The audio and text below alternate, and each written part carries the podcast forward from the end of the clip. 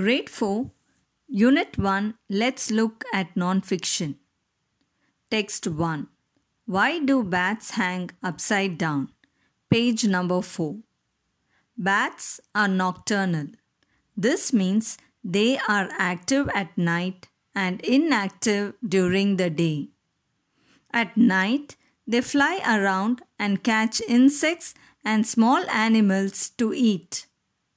During the day, they hang upside down in places that are quiet and unlikely to be disturbed.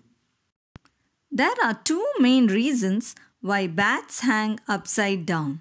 Firstly, by hanging upside down, bats are able to hide themselves from animals and birds wishing to hunt them. The other reason is that this is the best position for them to take off from. By hanging upside down, they can drop from the branches and take flight as they fall. They can do this quickly. They might have to escape in a hurry even while they are sleeping.